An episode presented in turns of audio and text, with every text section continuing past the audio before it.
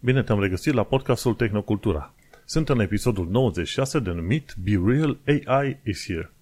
Gazele tale preferate, Vlad Bănică și Manuel Cheța te salută. Vlad este încă în concediu, va veni săptămâna viitoare și o să avem multe de povestit din uh, acest lung concediu, mai ales când este vorba de mașini și network sau computer networks în mașini. Subiectele despre care voi discuta astăzi sunt uh, rețeaua socială Be Real, artă cu AI și 5G versus Meteo. Ca de fiecare dată, pe orice fel de platformă asculti sub podcastul de față, nu uita să dai un like, un share, un review, un comment, tot ce se mai poate da pe rețeaua respectivă, pentru că ne place să prindem cât mai mulți ascultători, vorba aia, audiență captivă, și de ce nu să promovăm podcastul ăsta pe la cât mai multe urechi din România și din afara României. Pentru că tehnocultura este ascultată așa aproape în egală măsură de oameni din România și de oameni din afara României. Să nu uităm că podcastul ăsta este făcut de către doi români, unul în Londra, adică eu, și unul în Germania. Așa că, adică Vlad, bineînțeles. Așa că, de ce nu? Hai să prindem cât mai mulți ascultători și, bineînțeles, cu ocazia asta să prindem și cât mai multe sugestii. Pentru că primim sugestii prin e mail pe Reddit și așa mai departe, așa că mulțumim oamenilor care au uh, trimis mesaje. În plus, Be Real mi-a apărut așa cumva sub radar după ce cineva a povestit pe, pe Reddit, pe canalul nostru de Reddit, r slash tehnocultura, că BeReal va fi următoarea mare rețea socială. Nu sunt foarte convins că va fi treaba asta, de ce nu?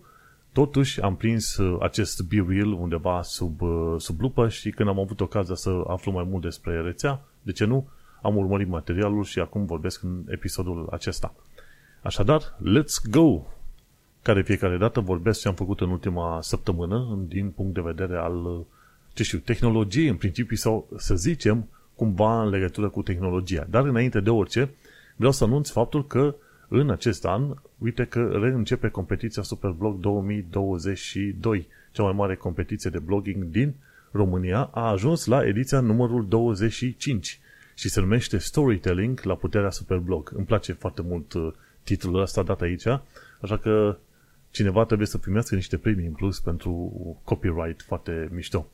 Și acest uh, concurs Superblog începe undeva pe 1 octombrie și invită bloggerii care au un blog de cel puțin 3 luni de zile și au scris măcar vreo 30 de articole pe acele bloguri.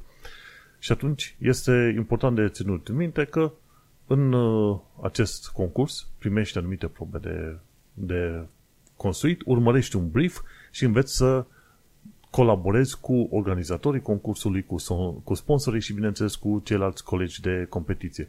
Și este un concurs foarte fain la care am participat și eu în 2010, am câștigat un premiu frumușel, un voucher de 2500 de dolari, a picat foarte bine atunci. Și este o ocazie prin care te antrenezi ca să scrii constant pe anumit subiect, bineînțeles primit, și este o ocazie prin care poți să vezi dacă poți să iei un proiect și să-l duci la final. Este un fel de test de anduranță, anduranță ca să zicem așa. Și bineînțeles, este un punct foarte bun prin care tu ajungi să cunoști mai bine blogosfera din România și bineînțeles să îți dai seama care este interesul sponsorilor în lumea bloggingului, pentru că există un asemenea interes. Așadar, nu uita, Caută Superblog 2022 și găsești acea pagină de înscriere. Ori dacă nu, poți să intri pe blog.superblog.eu sau superliniuțeblog.eu ca să afli mai multe detalii. Așadar, storytelling la puterea Superblog, uite, este la a doua 25-a ediție și le urez oamenilor succes. O să mai aduc aminte pentru că noi suntem parteneri media în uh, acest uh, Superblog concurs și de ce nu sperăm să vedem noi talente și, bineînțeles, să vedem cum a evoluat blogosfera în România în ultimul an de zile. Succes tuturor participanților de la Superblog 2022.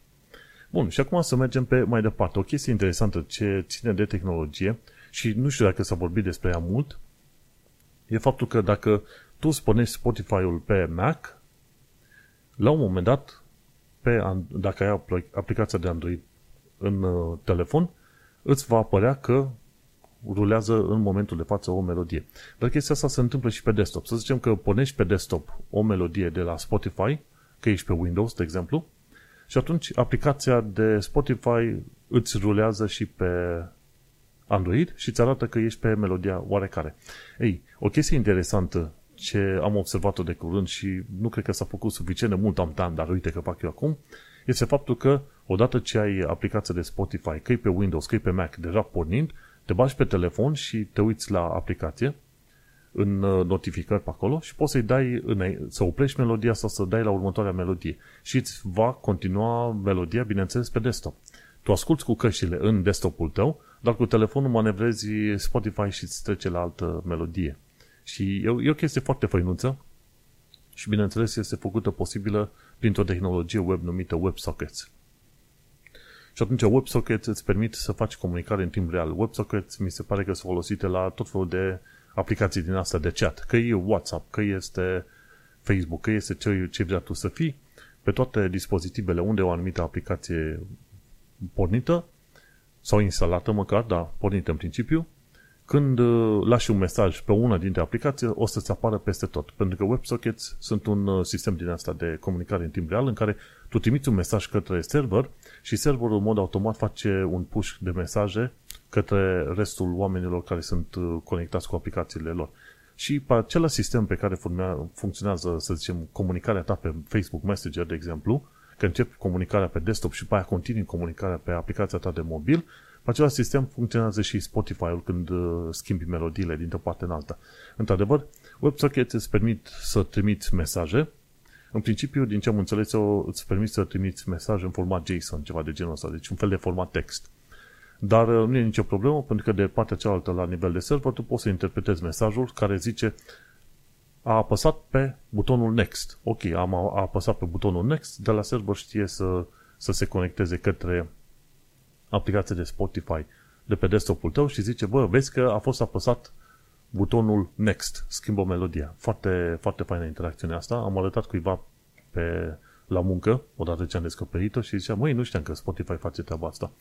Și într-adevăr, uite, câteodată avem tehnologii pe care le considerăm uh, comune, obișnuite și cu care ne-am învățat, așa ca un fel de tapet, ca un fel de fundal, și totuși din când în când mai descoperim o, o bucățică nouă care ne face viața puțin mai, mai interesantă.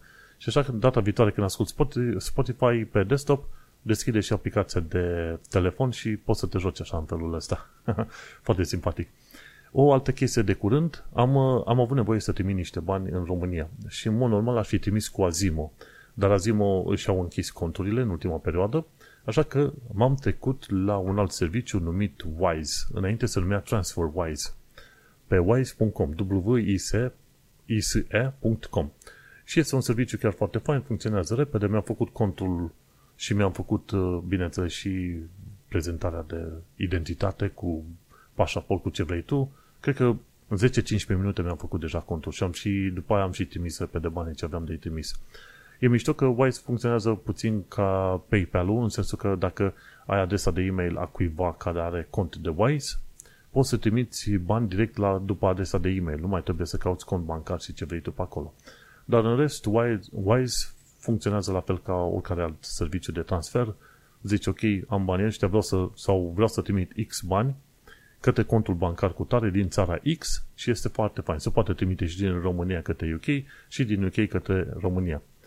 Și setup-ul merge foarte, foarte ușor, e chiar foarte simpatic și din ce am înțeles eu, Wise este cotat ca fiind unul de, dintre cele mai bune servicii pe UK. Așa că, de ce nu mi-am făcut cont și l-am uh, folosit.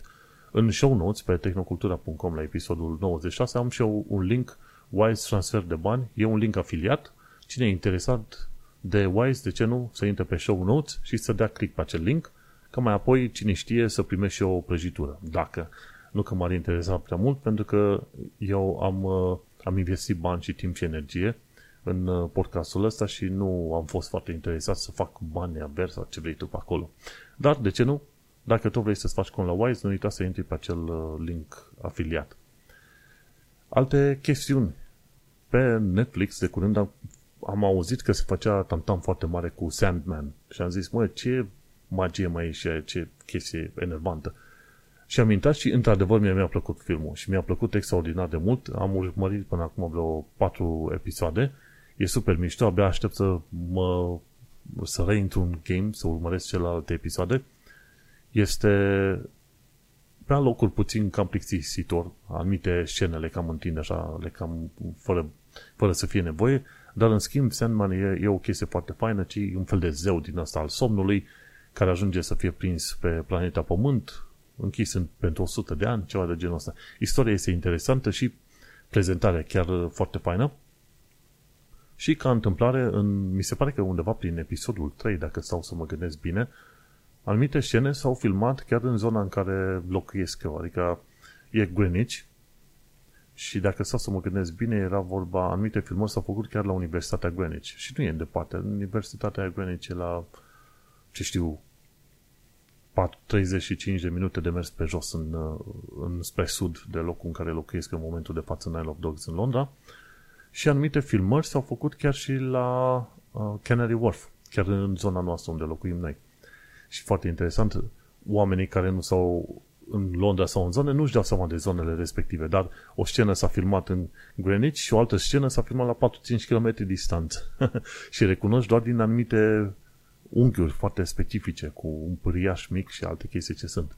Oricum, m-a disat treaba asta și mă disează de fiecare dată să mă uit la film, că e serial sau nu, și să văd părți din Londra filmate, părți pe unde mă plimb eu destul de des. Foarte interesant. Pe partea el altă am urmărit The Rings of Power și este vorba de nu Netflix, ci este vorba de Amazon.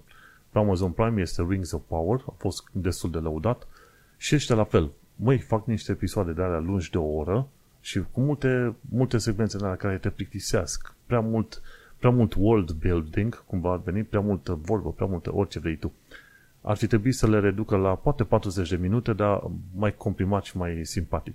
Nu știu, așa zic și eu. E simpatic până în momentul de față, are și ceva acțiune, are și ceva istorie, cum am zis, puțin cam lung pe episod. Și ultima chestie ce mai uh, făcut-o în ultima săptămână, după ce am instalat jocul Resident Evil Village, am așteptat ocazia potrivită să îl joc. și n-a venit. La un moment dat m-am băgat în joc, am făcut un uh, simplu save și cam atât. Nu prea m-am uh, îndurat să încep joc, să joc jocul, că ar trebui să joc cumva ziua, când nu e nimeni pe acasă, ceva de genul ăsta. Și trebuie să prind o zi potrivită în care reușesc să-l joc, să nu fie nimeni pe acasă, să fiu foarte atent la jocul respectiv. Cea mai mare curiozitate pe care o am cu Resident Evil Village e că acțiunea se întâmplă undeva prin Transilvania și că există mici de pește în jocul respectiv, care îți dau nu știu ceva putere. Și apoi, pentru mici, ce nu face omul nostru, înțelegi? Așa că vedem cum e. Și, bineînțeles că unul dintre personajele negative este uh, Madame Dumitrescu, cum zic, ziceau ăștia. Deci e interesant ajuns să vezi, să joci contra ce, ceva unui român baby, ceva de genul ăsta. Interesant oricum. Dar uh, aștept o ocazie potrivită. Să joc ziua, nu seara, când sunt oameni prin jur și am uh, ocazia să fac infarct doar pentru că trec pe lângă mine în timp ce joc jocul. Și cam, cam atât în ultima săptămână. Știi cum e, nu e de râs. Indiferent de vârsta pe care o ai, că ai 15, 18, 20, 30, spre 40 de ani, când ajungi uh, să joci jocuri în astea horror, horror survival, cum e Dead Space, cum e Resident Evil Village și alte chestii de genul ăsta care au și parte de jump scares, e foarte enervant, ca să zic cel puțin, când tu ești acolo foarte concentrat să te ferești de inamici și să vină careva să pună mâna pe tine, știi? Și să fie și seară și întuneric și în timp ce tu cauți să te ferești de tot felul de zombi și monștri care vin prin toate, să zicem, aerisirile, prin toate canalele, prin toți pereții, vine careva, oricine e din familia ta, dintre prietenii tăi și pune mâna pe umărul tău. Zim și mie dacă nu stă inima în loc, știi? Cumva îmbătrânești cu vreo 2-3 ani de zile. Cred că am niște fir de, de păr în cap albe, tocmai pentru că jucam asemenea jocuri și la un moment dat cineva mă bătea frumușel pe, pe umăr, știi? Faci acolo impact. Trebuie să ai inimă puternică, înțelegi? Pentru jocurile astea. De-aia e de preferat să le joci ziua și când nu e nimeni prin jur. Hai să intrăm în subiectele de zi cu zi și anume, primul este de la Cold Fusion, Be Real prin de teren. Și Cold Fusion este fascinat de rețeaua asta, noua rețea socială numită Be Real, la fel cum a fost fascinat și cineva pe canalul nostru de Tehnocultura, pe Reddit, pe acel subreddit. Și, sincer, la un moment dat, uh, îmi spusese cineva. Da, uite, cineva cu numele de Impossible Warthog 5 în contul nostru de, uh, cum îi zice, de Reddit pe canalul nostru zice îți dau un hint, Manu, aplicația social media a viitorului va fi BeReal. Măi, și adevărul este că nu sunt atât de fascinat încât să intru pe aplicația respectivă, că o să explic puțin ce face, dar uh, mi-a plăcut să văd că unul dintre canalele pe care le urmăresc cu multă artoare de ani buni de zile, Cold Fusion, a fost uh, la rândul său fascinat să investigheze care este fenomenul ăsta cu BeReal și până la urmă se pare că în momentul de față sunt milioane de oameni care s-au înscris la BeReal. BeReal este o aplicație din Franța și francezii știi că sunt puțin mai, mai direcți în stilul ăsta și atunci au zis, măi, hai BeReal, hai să facem o aplicație din asta socială, antisocială, cum ar veni, știi? În loc să pui multe poze și multe statusuri cu tine cum vrei tu, să le modifici, să faci chestii super șmechere, ca să arate gen Pinterest, uh, Instagram și ce vrei tu, să arate glamorous, super simpatic, nu. Pe BeReal, odată ce ești înscris pe aplicația respectivă și funcționează, aplicația te va notifica la timp teoretic random, întâmplător din zi, în așa fel încât uh, tu să iei o poză sau să faci un video și să spui pe loc ceea ce faci, știi? Fără să ai timp de, ce știu, de gândit prea mult. Și atunci arăți că ești pe wc că faci mâncare, că e dezastru în casă când faci curățenie, că, cine știe, ți s-a făcut rău și arăți groaznic. Ți se cere să faci o poză și să lași un mesaj sau să faci o, o filmare scurtă, o dată pe zi. Și atunci, bineînțeles, o asemenea aplicație a prinsă foarte mulți oameni, pentru că există deja o saturație enormă când e vorba să te duci pe locuri gen Instagram și, ce știu, Pinterest și alte de genul și pe Facebook pe anumite locuri și vezi cât de super polished, super uh, simpatice aranjate sunt poze, imagini, statusuri ce vrei tu pe acolo și îți dai seama, măi, pare puțin cam prea forțat. În toată mâna să vezi, când intri pe site-urile respective, să vezi că totul este super perfect roz și ce vrei tu. Ori mai devreme sau mai târziu oamenii și-au cam dat seama că rețelele respective nu sunt și nu reflectă realitatea. Reflectă doar ceea ce vor oamenii să reflecte, efectiv. Pe când BeReal vrea să reflecte nu realitatea, dar măcar o parte din realitate, știi? Și atunci, realitatea la momentul respectiv, un fel de snapshot. Și bineînțeles, din punctul ăsta de vedere, foarte mulți oameni ajung să fie atrași de rețeaua respectivă. Pentru mine, că e Instagram, că e Facebook, că e BeReal, niciuna dintre astea alte nu, nu mi prinde, să zicem, nevoile așa cum aș vrea eu. De ce? Pentru că vreau să dau share la ce mă interesează, vreau să las un mesaj când și cum îmi convine și bineînțeles în cazul meu nu fac multă polișare sau aproape deloc nu fac polișare când este vorba de statusuri online și bineînțeles am chef să discut cu unul sau alt, unul, doi prieteni de mei și cam atât.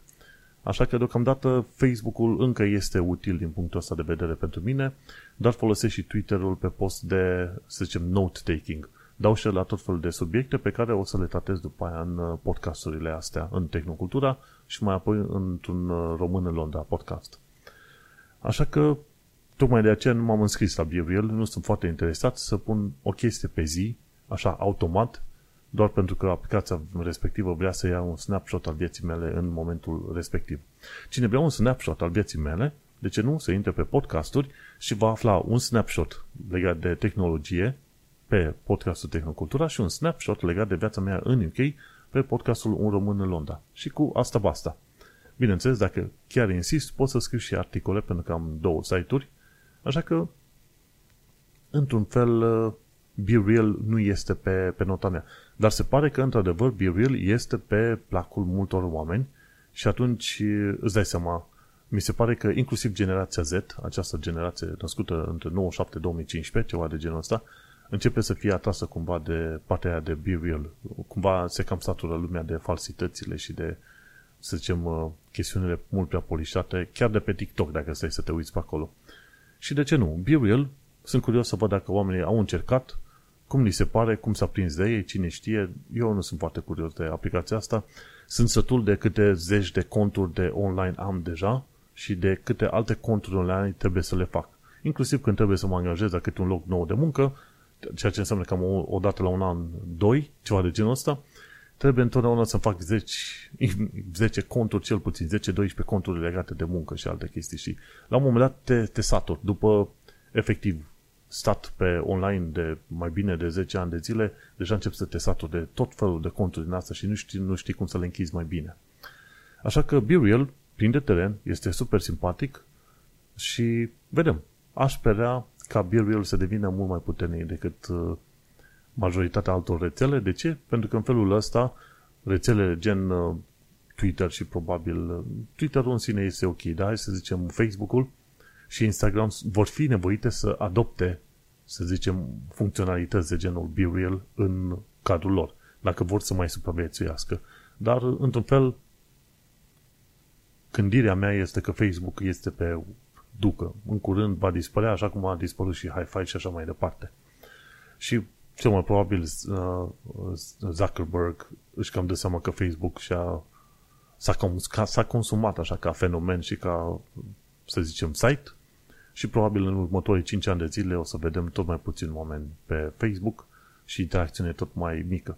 Să nu uităm că Facebook este în continuare uh, rețeaua socială a părinților noștri cu ghilemelele de rigoare, gen uh, generația Z, nu va vrea să fie pe Facebook pentru că pe Facebook este generația noastră a milenialilor. Și cam, uh, cam asta.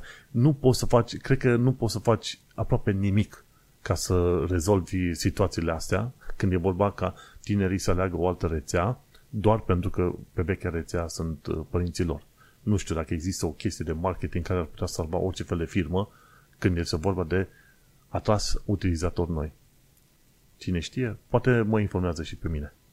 Vreau acum să discutăm și despre AI, despre Artificial Intelligence sau inteligența mașinilor, cum zic ăștia, și e vorba de un articol de la, cum îi zice, nu, uite că am, uh, am pus linkul greșit, Neil Hobinson, o să-l actualizez, și un alt uh, link de la TechLinked, în care se specifică faptul că AI câștigă competiții de artă.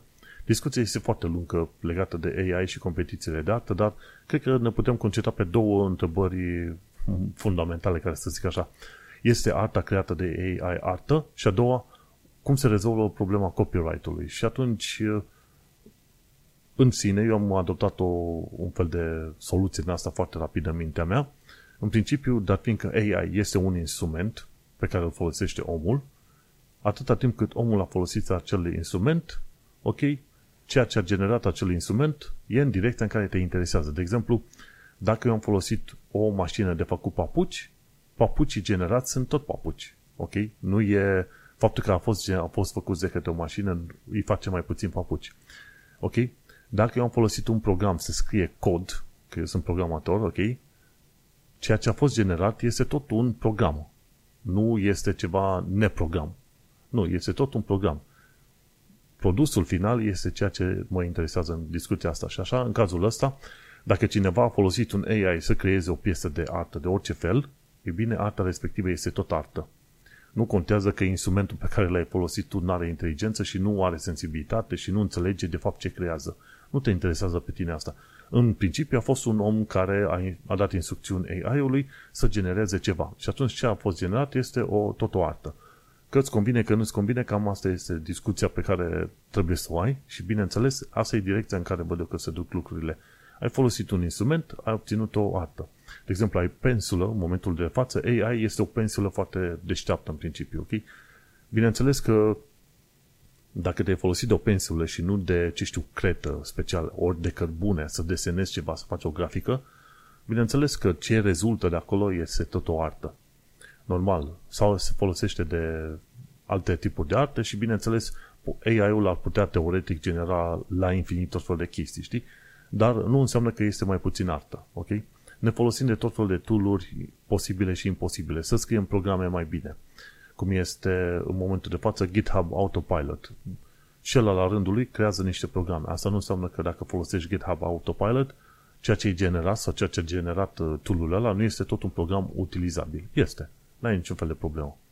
Și atunci cam, cam așa văd eu toate discuțiile astea. Chiar dacă AI-ul respectiv generează ad infinitum, să zicem, artă după artă, care mai de care mai interesantă, tot este artă. Știi? Până la urmă tot ajungi la un om care a făcut uh, s-au dat instrucțiunile respective, ori a rulat programul respectiv, ori așa mai departe. Și acum apare dilema aceea a copyright-ului, știi?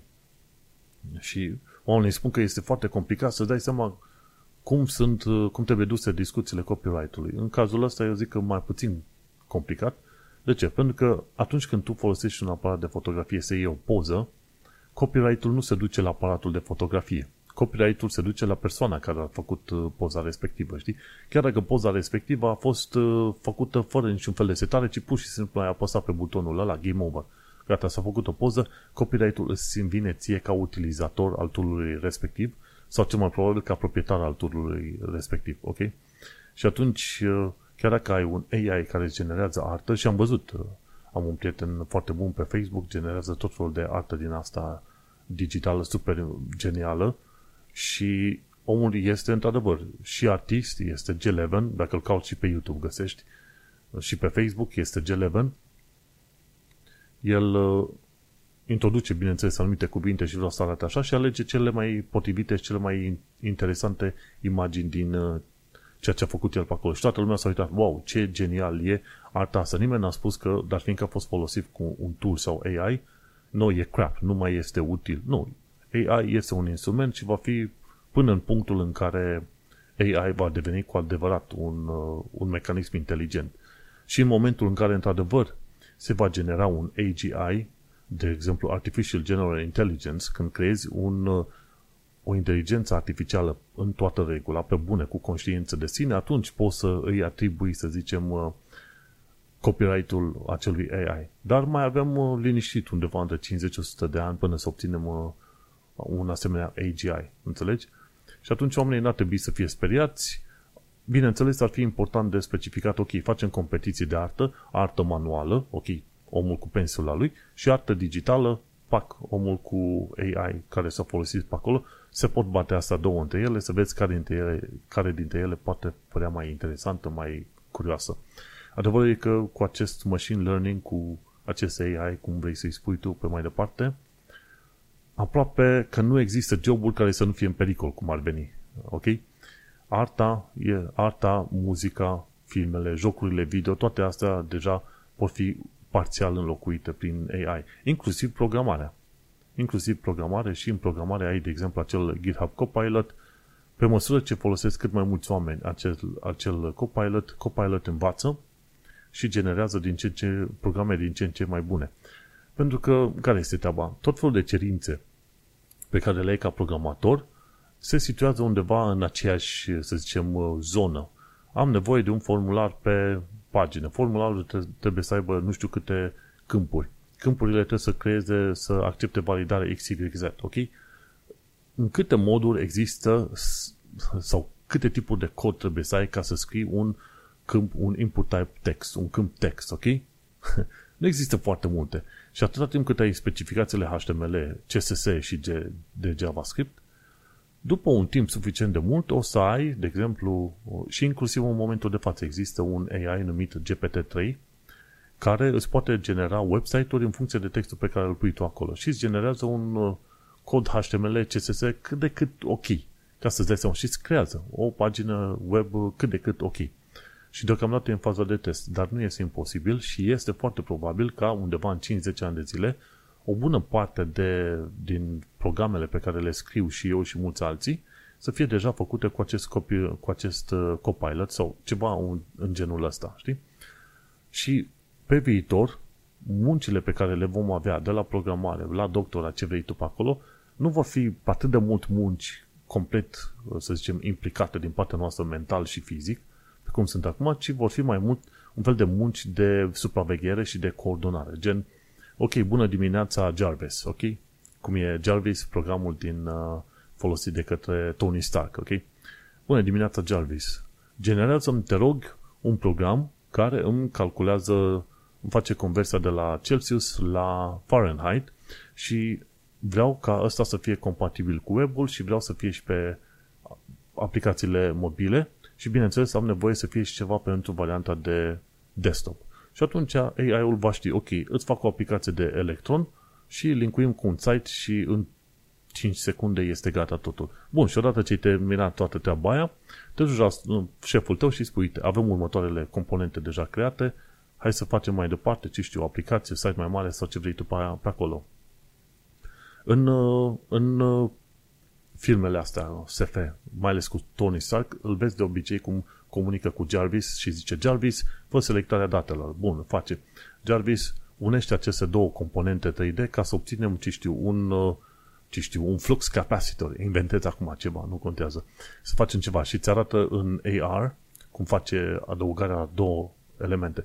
Ei, și mai devreme să mai târziu acolo să vezi, nu o să trebuiască ca ce știu, artiștii, muncitorii, inginerii, ce vei tu, să facă ei toate de la zero, ci ei știu cum funcționează chestiile alea, ei știu care ar fi rezultatul și, bineînțeles, folosesc tool gen AI să zică, ok, fă următoarele chestii pentru mine. Și acum, cu cât o să remarcăm treaba asta și o să acceptăm treaba asta, cu atât o să ne fie mai ușor.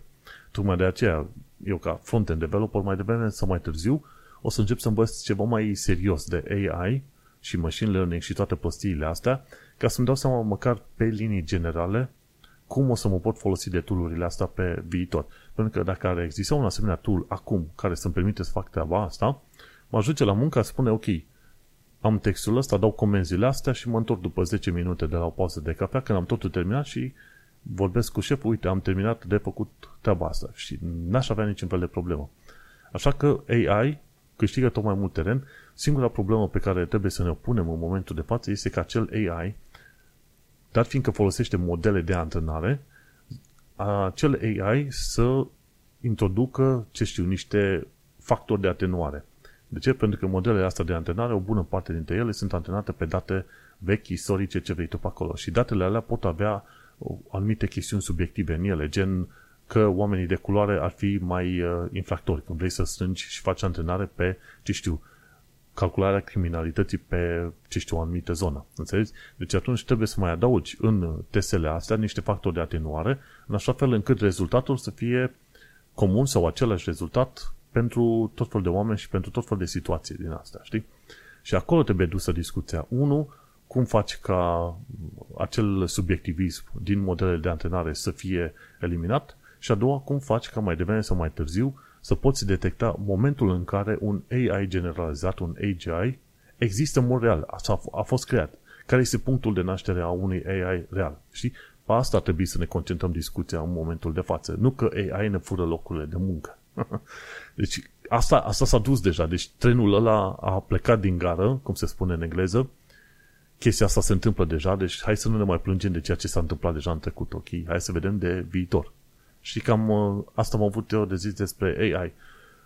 Sfatul meu ar fi, bineînțeles și pentru mine și pentru restul lumii, hai să învățăm cât mai mult cum funcționează acest AI și cum putem să-l folosim în viața noastră de zi cu zi. Că ne alegem shopping-ul, că, ce știu, vrem să consumim ceva nou, nu contează orice. Cred că toată lumea ar fi de datoria tuturora să facă un curs de AI, așa, de bază. Și în caz că nu ți-ai dat seama că, într-adevăr, sunt fascinat de subiectul ăsta, trebuie să ne gândim că în afară de subiectul ăsta mai avem blockchain, mai avem crypto, Web3, ce vrei tu. Chestiile alea există deja și nu vor dispărea. Și bineînțeles, când stai să te uiți la, la tehnologiile astea noi, bineînțeles că apare și discuția care a fost adusă în prim plan săptămâna asta de Rob Baxman despre banii digitali. Respectiv este Central Bank Digital Currency, CBDC, Central Bank Digital Currency. Și atunci este vorba de monezile astea digitale care ar fi generate de către băncile centrale din diverse țări. Când vorbim de CBDC, Central Bank Digital Currency, trebuie să ne gândim că există deja yuan digital, adică moneda asta digitală a chinezilor. În momentul de față deja există, se poate face plată cu ea și este ok. Cripto, criptomonezile sunt construite pe un alt sistem. La criptomonedă trebuie să ai fie proof of work, proof of stake, proof of space, proof of uh, orice ar fi ok, ca să generezi o anumită monedă. Și pe aia te folosești de blockchain ca să înregistrezi, să zicem, operațiunile și tranzacțiile pe moneda respectivă. Și acel blockchain este distribuit. Ai, e un stil de monedă din asta digitală. Eu, deocamdată, în modul în care funcționează, le consider oi digitale. Suntem în variante de troc digital, în niciun caz uh, de monezi reale. Pe când, în cazul CBDC, Central Bank Digital Currencies, este vorba de crearea unor, unor uh, sisteme centralizate în care există generare de bani digitali de către o entitate centrală, respectiv Banca Centrală. Și atunci gândește-te că în momentul de față, într-o oarece măsură, folosim acel sistem de credit digital sau cum ar veni, de bani digitali, mai ales că în anumite situații, o bună parte din tranzacțiile pe care le facem, le facem online. Banii fizici nici nu prea vedem. Eu n-am văzut salariul meu complet în mâna mea, eu nu l-am văzut de probabil 15 ani de zile. De când s-a introdus treaba asta cu carturile și prin România salariul pe carduri, o bună parte din plăți, dacă am putut, le-am făcut direct în, bă, în conturi bancare, plata cu cardul, cum am putut mai bine. Și în momentul de față, 99,99% din salariul meu este împărțit pe oriunde trebuie să fie împărțit prin transfer bancar. Nu mai văd. Deci nu mai văd banii fizic și nu am niciun fel de problemă să consider că e, e ceva greșit sau că mă sperie că pierd cumva valoarea celor bani. Nu. Deja este un sistem cu care m-am învățat și este un sistem cu care se vor învăța foarte mulți oameni. Monezile digitale nu sunt foarte departe de ideea asta de a face transfer dintr-o parte în alta fără să ai acei bani fizic. Dar, bineînțeles, ca să folosești o monedă digitală, există un uh, sistem ceva mai bine stabilit, dar uh, atâta timp cât uh, tehnologia există deja, se poate folosi chiar foarte bine. Tot ce, ceea ce va trebui să se întâmple este ca aceste tranzacții să fie cumva rutate prin serverul central al țării respective sau al băncii respective și fără niciun fel de probleme, dacă tu ai 10 lei digitali în contul tău, transfer la un prieten 5 lei, tu mai ai 5 lei și gata, banca centrală este informată că s-a făcut un transfer de la tine către prietenul tău și gata, poveste. Ia ghici cum funcționează sistemul financiar bancar în momentul de față. În exact același mod. Cum lucrez în fintech, ajung să înțeleg anumite chestiuni foarte interesante legate, interesante legate de tranzacții financiare, legi, reguli pe care trebuie să le respecti ca să fii în sistemul ăsta bancar. Și îți dai seama, în, în Europa, dacă să te uiți, Londra, unde locuiesc eu, este printre cele mai moderne, să zicem, uh, sisteme financiare și bancare din Europa. Nu este singurul, dar este printre cele mai moderne. Și atunci, aici am ajuns să înțeleg o anumită chestie legată de transferul bancare. În UK ai fast payments, care se transferă instant, după aia mai ai, ai uh, BACS, B-A-C-S, care înseamnă transfer în 3 zile, și bineînțeles mai e CHAPS, care e transfer de valori foarte, foarte mari. Și bineînțeles mai sunt și alte tipuri de transferuri. Citind despre tipurile astea de transfer, am învățat un anumit lucru. Undeva, cam o dată la 3 zile, toate băncile care fac tot felul de tranzacții, fie între ele, fie că plătesc angajați, oameni, prin jur ce vrei tu, toate tranzacțiile astea se trimit într-un jurnal la Banca Centrală din Anglia. Și în principiu ce se întâmplă? Odată la 3 zile, banca A, ok, trimite toate tranzacțiile pe care le-a avut, cu, inclusiv cu tranzacții cu bani trimiși de la banca A către banca B. Banca B la fel trimite tranzacțiile respective, tot către banca centrală și atunci la banca centrală se face un fel de jurnal din asta în care se face, să zicem, calculul. Ok, de la A sau D, A, A avea 10 uh, lei și a trimis 5 lei la B. Bun. Atunci trebuie să ne asigurăm că din numărul total de bani pe care are A, scădem 5 și în momentul de față i-au mai rămas doar 5, iar lui B îi mai adăugăm 5 față de cum avea. Și atunci, nu numai că băncile în sine au tranzacțiile lor uh, aranjate și verificate, și Banca Centrală deja are ideea asta. Ei, atunci gândește-te ce înseamnă să faci toată chestia asta pur digital. În momentul de față mi se pare că se trimit uh, fie pe CD-uri, cred că se trimit și informații în format fizic către banca centrală. Încă nu mai sunt sigur, nu sunt sigur cum se trimit. Dar se fac confirmările astea deja în, cont, în conturile bancare. Un, un singur pas mai este să treci în, într-o lume total digitală și cu asta basta, înțelegi? Pe lângă asta, ca să treci cu tot într-o lume digitală, trebuie să rezolvi anumite probleme. Și dacă ai jucat jocul Cyberpunk 2077 și te-ai uitat cum se transferă banii de la unii la alții, îți dai seama că problema aia cumva mai trebuie rezolvată. Într-adevăr, trebuie să te asiguri ca toate serviciile care au, care cer bani, oriunde, că mergi la wc că vrei să cumperi ceva, că plătești pentru un sandwich, toate trebuie să accepte sistemul ăsta de plată digitală, una la mână. Și a doua, trebuie să faci foarte ușor și transferul de bani de la persoană la, la persoană. Că atunci când ai cash, am 5 lei, îți dau 5 lei în mână și gata. Și în uh, Cyberpunk puteai vedea foarte bine. Când se făcea transfer de bani, scoteai telefonul și făceai un gest așa, un fel de împingere, a, împingeai aerul către persoana cu tare. Deși era mai mulți în jur, împingeai către o persoană anume, telefonul știa să interpreteze treaba asta și chestia care am văzut-o inclusiv la jocul, la joc, la film, la filmul The Expanse, când trimiteai informații cu ai aveai trei oameni în jur și tu trimiteai un dosar numai către o persoană din cele trei și își dădeau seama dispozitivele despre cine e vorba și unde trebuie să se ducă documentele. Hei, ghici, există tehnologia aia? În sensul ăsta nu, tocmai. Dar dacă citești o carte gen Innovator's Dilemma de Clayton M. Christensen și vezi ce înseamnă tehnologie disruptivă, tehnologie nouă care dă peste cap tehnologiile vechi, îți dai seama că o tehnologie disruptivă nu trebuie să fie ceva total alien, venit din lumea extraterestră. Ok, inventăm teleportarea în secunda 2. Foarte rar apar chestii de genul ăsta. De cele mai multe ori tehnologiile disruptive se folosesc de lucruri care sunt deja în piață, dar trebuie să le asamblezi într-un așa fel încât să genereze valoare nouă, un produs nou, o tehnologie nouă, ce vei tu. Și în momentul de față, dacă stai să te uiți, telefoane gen Pixel 4 suportă ideea de gestures. Și ca gest, ce înseamnă? Gest e deprindere pe laterală, e tap, să lovești telefonul pe o parte sau prin față și, bineînțeles, să faci semne cu mâna, de o parte sau în alta. În ultima perioadă am învățat să folosesc, mai ales când pornește alarma dimineața și mi-e prea lene, în loc să apăs pe butonul ăla să dau sliderul către dreapta, dau cu mâna de la dreapta către stânga și atunci telefonul știe că odată ce a văzut că mâna mea mergea de la dreapta către stânga, știa că trebuie să închidă alarma. Și câteodată fac așa, dau doar puțin cu mâna către dreapta și se închide alarma. Deci, ideea de gesturi există, transferuri bancare de la telefon la telefon încă nu s-au făcut. Deocamdată există ideea de NFC.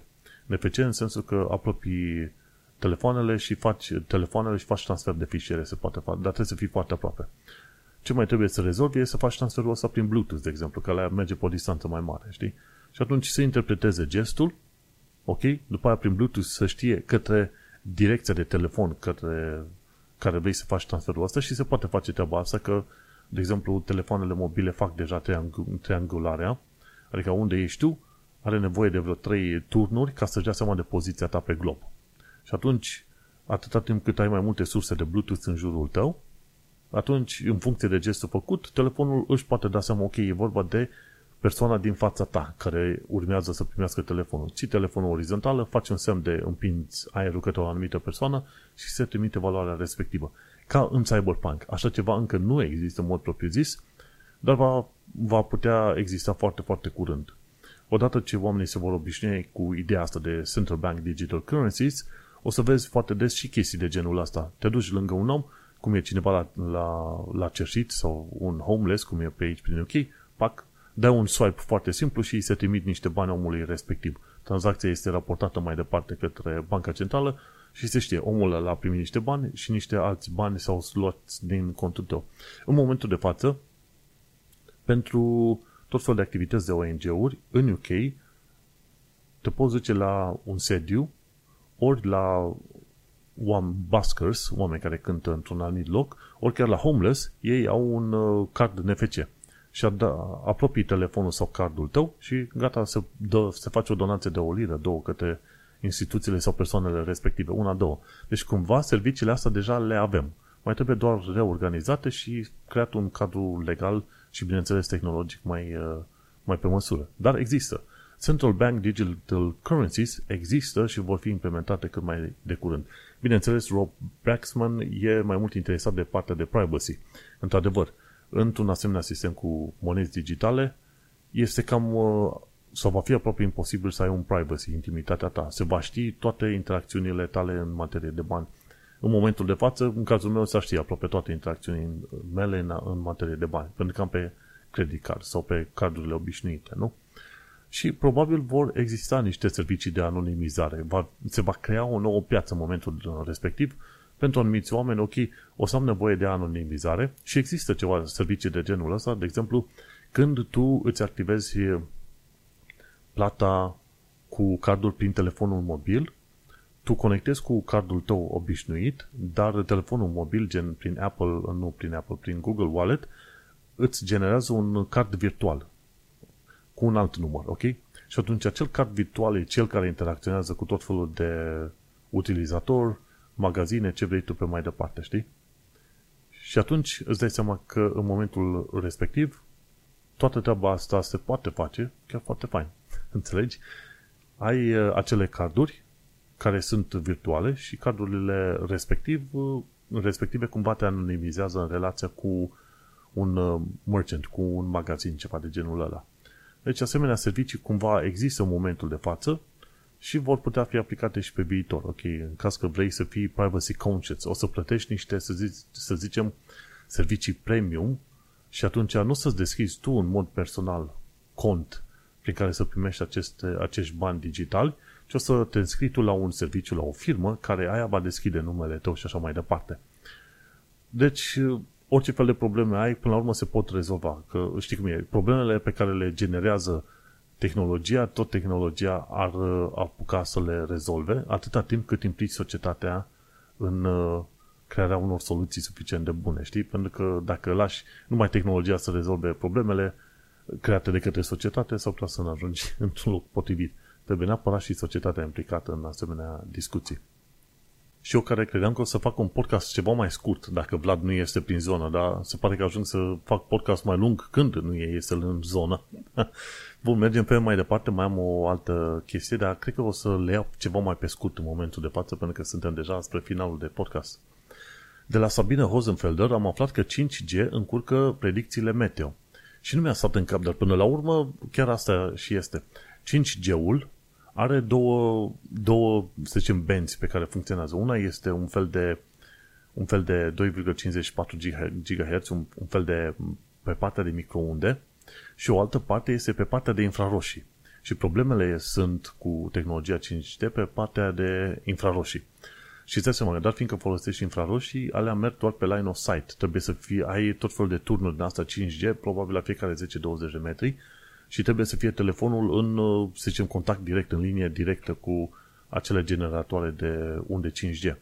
Și se pare că acele unde 5G din domeniul ăsta infraroșu generează prea multă, să zicem, interferență, prea mult sunet, noiți cum ar veni, prea mult zgomot, în, va genera foarte mult în zonele orașelor, acolo unde vei vedea foarte multe asemenea 5G-uri, turnuri 5G.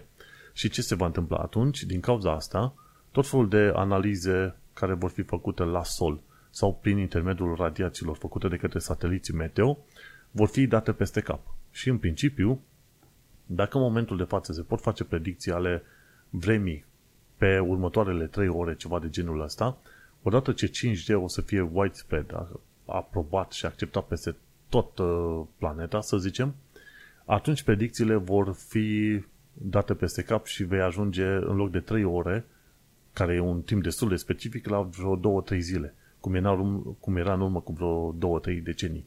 Și din punctul ăsta de vedere, 5G încurcă predicțiile meteo și o chestie la care, bineînțeles, nu prea s-au gândit foarte mulți oameni. Dar adevărul este că dacă folosești 5G partea de infraroșu, acolo o să genereze destul de multe probleme. Într-adevăr, încălzire în jur, dator, datorită infraroșilor, nu va fi prea mare, nu, nu-ți face așa de multe probleme. Dar va interfera cu senzorii care analizează tot felul de unde electromagnetice când este vorba să facă predicții meteo. Asta e un uh, punct la care nu m-am gândit și uite-te că Sabine Hozenfelder a prezentat niște studii și într-adevăr sunt niște probleme. După care, când se va trece la 6G, acolo va fi iarăși interesant că va, va afecta pe alți oameni care vor vrea să folosească, să zicem, în, gen, uh, în partea cu terahertz și atunci mi se pare că vor fi afectați cei care se ocupă de astronomie când se va ajunge la 6G. Deci e bun de studiat și de văzut modul în care aceste tehnologii afectează cumva oamenii din jurul nostru. Pe mai departe, o știre care m-a interesat a fost de la Tech Altar de curând, și că Apple construiește propriul imperiu de reclame.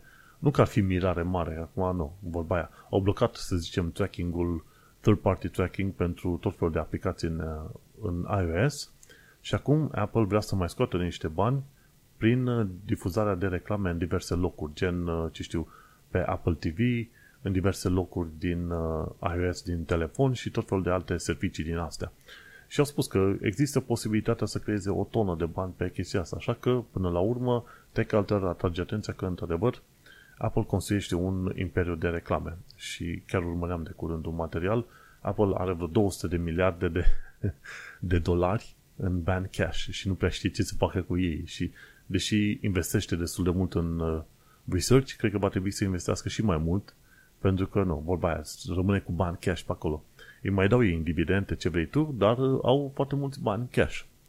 Și uite că odată ce fac un push mai mare către reclame, către ads, vor avea și mai mulți bani. Știi? Asta e un, o veste oarecum bună pentru, ce știu, acționarii care cumpără acțiuni la, la Apple. Vor ști că până la urmă, cel puțin pe următorii câțiva ani de zile, Apple în mod sigur va avea o creștere destul de puternică, ca să zicem uh, pe acolo. Dar, uh, na, cine credea că Apple este foarte privacy focused și nu e interesat de reclame, greșeală mare. Apple, într-adevăr, este interesat de reclame pentru că există o tonă de bani de făcut de pe acolo.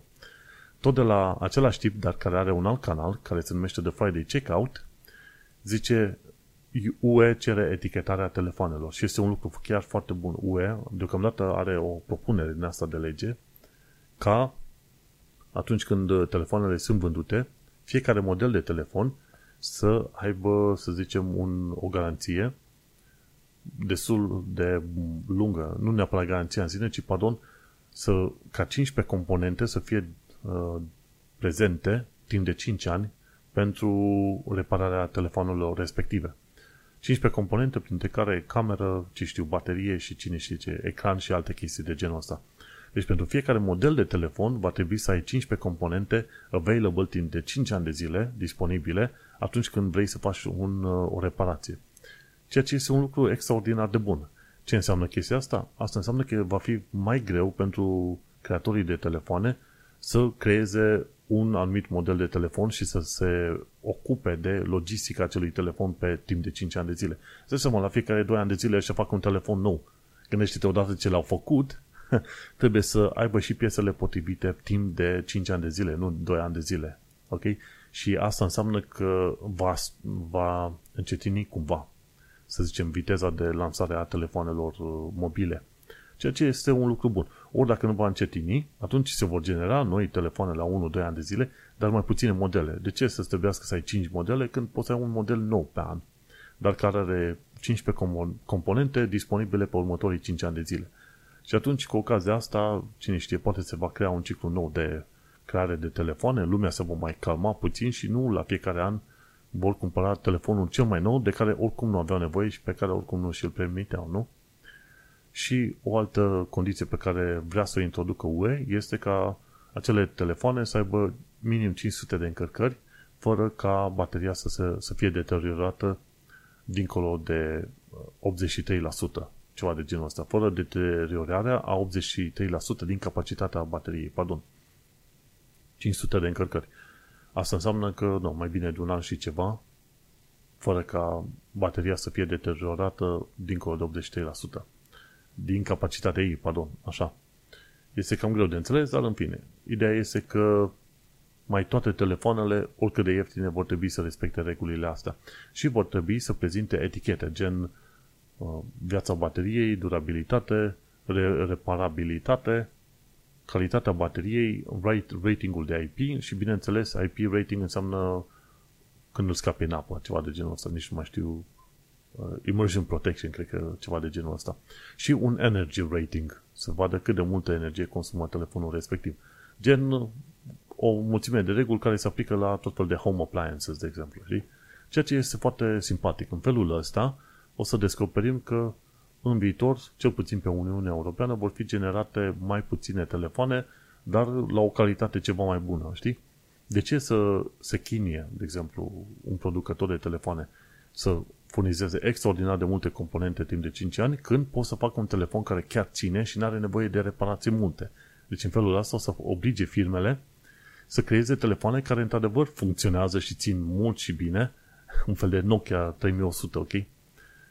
Și asta este o măsură foarte bună și odată ce va fi acceptată pe UE, îți dai seama că în Canada și în SUA vor urma și ele, pentru că îți dai seama că vor vrea o asemenea măsură și țările respective.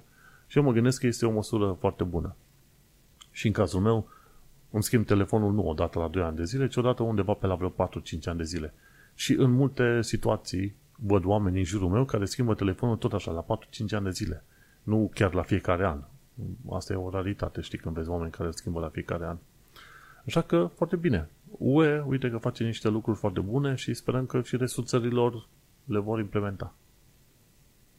Hai să ajungem la partea de știri destul de scurte. De la Explaining Computers am aflat că există un program care se numește Warpinator. Trebuie instalat pe tot felul de computere în rețeaua ta. Și în rețeaua ta poți să ai telefon mobil, un calculator pe Windows, unul pe Mac, unul pe Linux și odată ce ai instalat acest uh, software Warpinator pe toate astea, poți să faci transfer de fișiere de pe mobil, pe Mac, pe orice vrei tu, între toate dispozitivele din rețeaua ta, poți să faci transfer de fișiere și e o chestie super, super faină. Omul, uh, omul care este și profesor universitar, este și scriitor, ce vrei tu pe acolo, a investigat toată chestia asta, nu știu, câteva minute bune, cred că vreun sfert de oră e filmulețul respectiv. Da, un sfert de oră, măi, ce memoria Și în principiu Warpinator, W-A-R-P-I-N-A-T-O-R, Warpinator este un soft super mega mișto și am înțeles că e gratuit, dacă mi-aduc aminte. Și poți să faci transfer de fișiere între toate dispozitivele posibile și imposibile. Warpinator e un fel de tool din ăla de care nu ai nevoie decât atunci când chiar ai nevoie, înțelegi? Sunt tot fel de tool din astea care par a fi un pic de nișă și care ai zice, ce îmi trebuie mie să transfer neapărat dintr-o parte în alta? Dar uite-te că destul de des am nevoie să transfer și eu din telefon pe desktop sau de pe desktop prin telefon. În momentul de față, când am nevoie să transfer ceva dintr-o parte în alta, de pe telefon pe, să, să zicem, pe desktop, mă folosesc de Google Drive. Urc prin telefon pe Google Drive și pe aia de pe desktop mă bag pe Google Drive și downloadez în, în, să zicem, pe desktop. Ori poate ar fi mai bine să mă folosesc de o asemenea de o asemenea, de un asemenea program ca să mă, ce știu, distrez și eu mai bine, ca să zic așa. ca să nu mai trebuiască să lucrez în plus, nu? Pentru că, în principiu, cam asta suntem noi ca oameni lene și rău de tot și bine că avem programatorii care ne ajută în lenea noastră.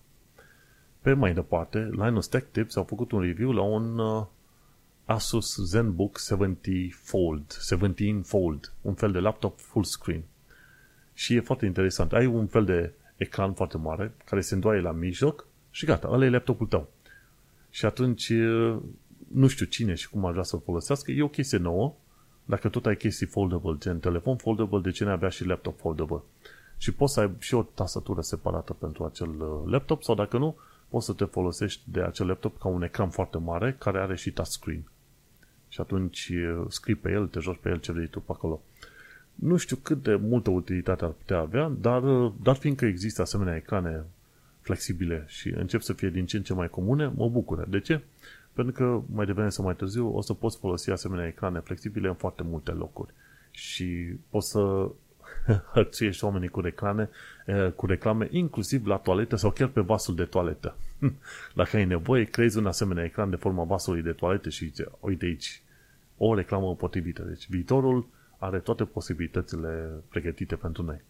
De la Short Circuit am aflat că oamenilor le-ar plăcea cumva Asus Zenfone 9, un telefon interesant de la Asus, destul de scump, 700 de euro. Cum am zis, noi suntem de acord aici la Tehnocultura cu telefoane de vreo 200 de euro. Cam ăla ar fi prețul telefoanelor și deocamdată nu există nimic la prețul ăla.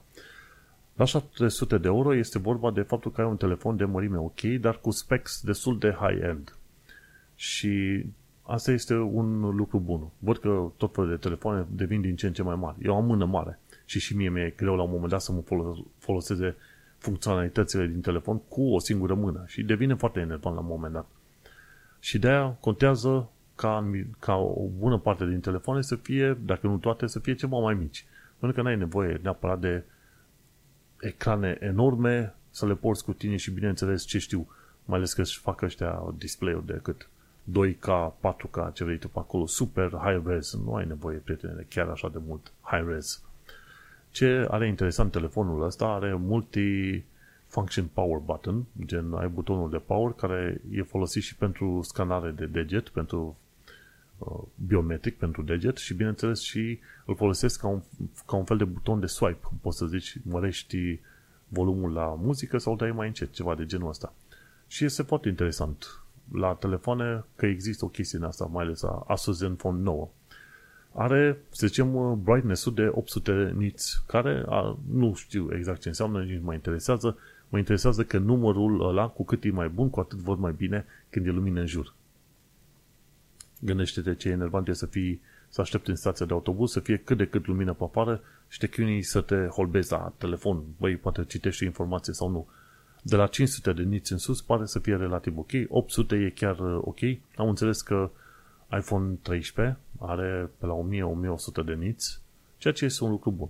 Înseamnă că are un brightness chiar fine, chiar dacă este cât de cât soare pe afară. Și asta contează foarte mult mai nou în telefoane, să poți să vezi ecranul ăla în, uh, când ești la plimbare pe stradă, nu?